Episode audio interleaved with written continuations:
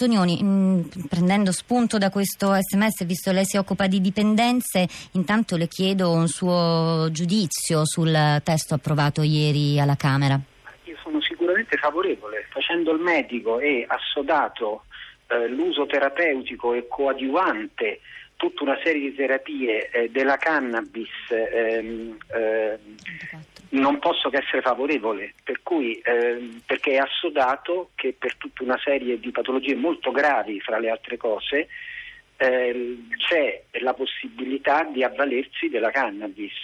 Eh, per quanto riguarda gli altri usi, eh, noi ci occupiamo di adolescenti, per cui anche di dipendenze, però abbiamo ben chiaro che per quanto riguarda la cannabis, anche un uso ricreativo, per quanto può preoccupare, giustifica la preoccupazione di certi genitori meno di altri, eh, non giustifica l'uso ricreativo alcun intervento clinico. L'unica eh, situazione dove eh, può diventare un problema è nel, nei casi di abuso continuativo, ehm, dove eh, dire, eh, si capisce bene che ehm, sotto traccia c'è magari una difficoltà nel pensiero, nelle relazioni, nella capacità di emozionarsi, ma ripeto, esclusivamente per l'abuso continuativo, ovvero per quei ragazzi che si fanno la prima canna alle 8 della mattina e vanno a scuola. E l'uso continuativo cosa, cosa, cosa intende? Quanto, quanto, con quanta frequenza? Beh, chi fuma tutti i giorni? fuma tutto il giorno, sì. Tutto il giorno, tutti i giorni. Nel senso, le, si capisce bene che, dire, che il ragazzo ha ehm, magari delle difficoltà nelle relazioni con gli altri e tende a chiudersi.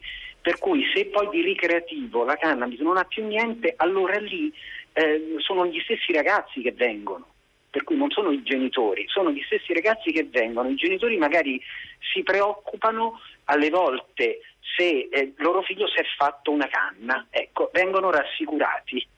Eh, dopo aver parlato con il ragazzo ovviamente per cui ehm, l'uso ricreativo dal mio punto di vista non giustifica un intervento medico l'abuso continuativo sono proprio i ragazzi che lo chiedono per cui dal mio punto di vista ho le idee chiare su questo e la cannabis terapeutica va benissimo perché è terapeutica. Io sono un medico, ci mancherebbe pure che no. Tra l'altro sull'uso terapeutico, visto che poco fa chiedevamo a Bertolotto per quali mm, patologie e dolori, per esempio, sono diversi messaggi che arrivano segnalando che è potentissima per la cura del glaucoma. Eh, Rossana e poi un altro ascoltatore segnala che ha salvato la vista di molte persone, in America viene usata da anni proprio per questa cura. Tonioni, un'altra cosa, ma, mm, torna, tornando sul, sul, sugli aspetti, su, insomma sull'uso ludico, ehm, ma anche restando semplicemente a quello terapeutico che per ora sembra essere previsto dalla, dalla legge approvata ieri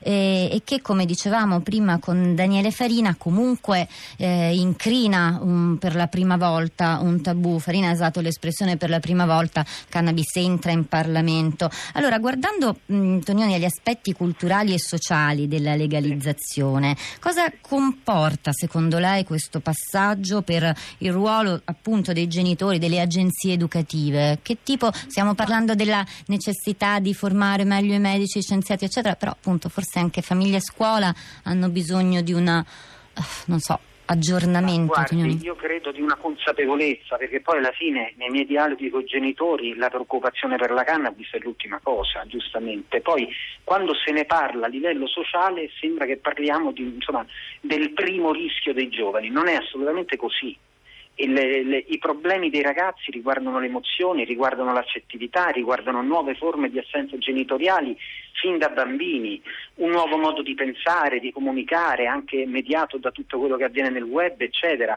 Nel senso gli argomenti poi sono questi, poi trova anche il genitore che eh, si preoccupa dell'idea che il figlio possa perdere il controllo ma anche quello ha un, tutta un'altra serie di rimandi, per cui sono sicuramente eh, convinto che questo ha un po' rotto un tabù, però ripeto, è un tabù che a me sembra più formale che sostanziale, perché poi alla fine della cannabis non è primo, la prima preoccupazione per nessuno riguardo ai giovani. Sono ben altre le cose a cui dovremmo stare attenti. Eh, dal mio punto di vista si corrono, cioè io sono molto più preoccupato quando un ragazzo comincia a giocare d'azzardo a 15 anni con l'idea di guadagnare prima una certa autonomia che se le, le, le, gli capita ricreativamente di farsi uno spinello, ma non c'è dubbio. Perché indica questo. forse una propensione eh, culturale, etica, un'attitudine, qualcosa che è più difficile forse da, da sradicare. Ma è eh, io... più grave perché quello che io trovo sotto al gioco d'azzardo non lo trovo sotto altre situazioni, con l'aggravante che della cannabis ne parliamo tanto anche ora e, e, il gioco d'azzardo è pubblicizzato dalla mattina alla sera, che è un'altra di quelle cose che è di difficile comprensione.